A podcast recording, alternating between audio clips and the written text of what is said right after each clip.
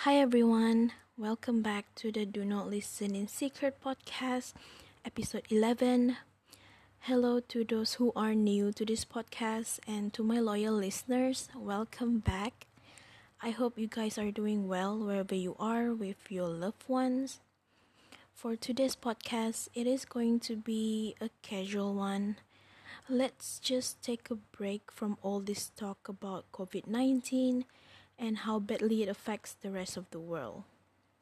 Today, our topic will be related to the good and bad of being home all the time. So, as we all already know, coronavirus has sent workers and students home, closed some businesses, and canceled some events. We are stuck at home for quite some time, therefore, it is going to be important to create new routines and find meaningful ways to spend our long days at home. So, what are some of the good things of staying at home? In my opinion, staying at home means that I get to be with my family. A lot of people that I know have been having a really hard time with quarantine because they cannot stand their families. Well, it is a different story for me. I have been away from home since I was 18, so having to spend some meaningful time with my family is such a blessing. Besides that, I get to eat home cooked food made by my beautiful mom. Coming from Sarawak, food has always been a huge part of my life.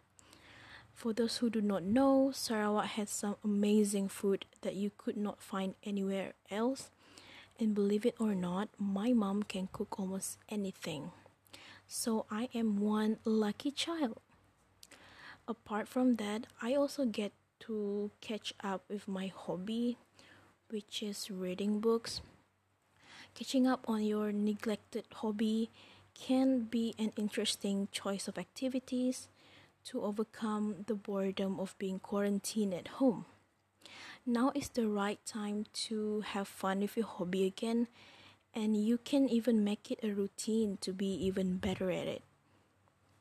You can also make your hobbies as content on your social media, like on Instagram, Facebook, YouTube, or even TikTok. I am thinking of like starting a booktube, which is like a channel on YouTube for readers where I can review and recommend books. I will think about that for sure.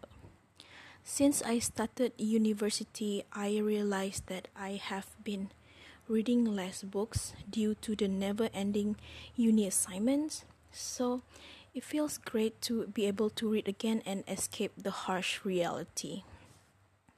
Some of the bad things about staying at home all the time is the fact that I have to do online classes.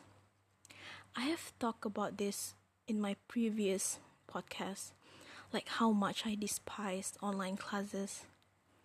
I am almost at the end of my third semester and I still do not like it. It made me feel mm, demotivated most of the time. I also think that when we are inside all day, we are most likely to be sedentary and less social, and this, tend, this tends to have a negative impact on our mood. Therefore, this could affect our overall mental health.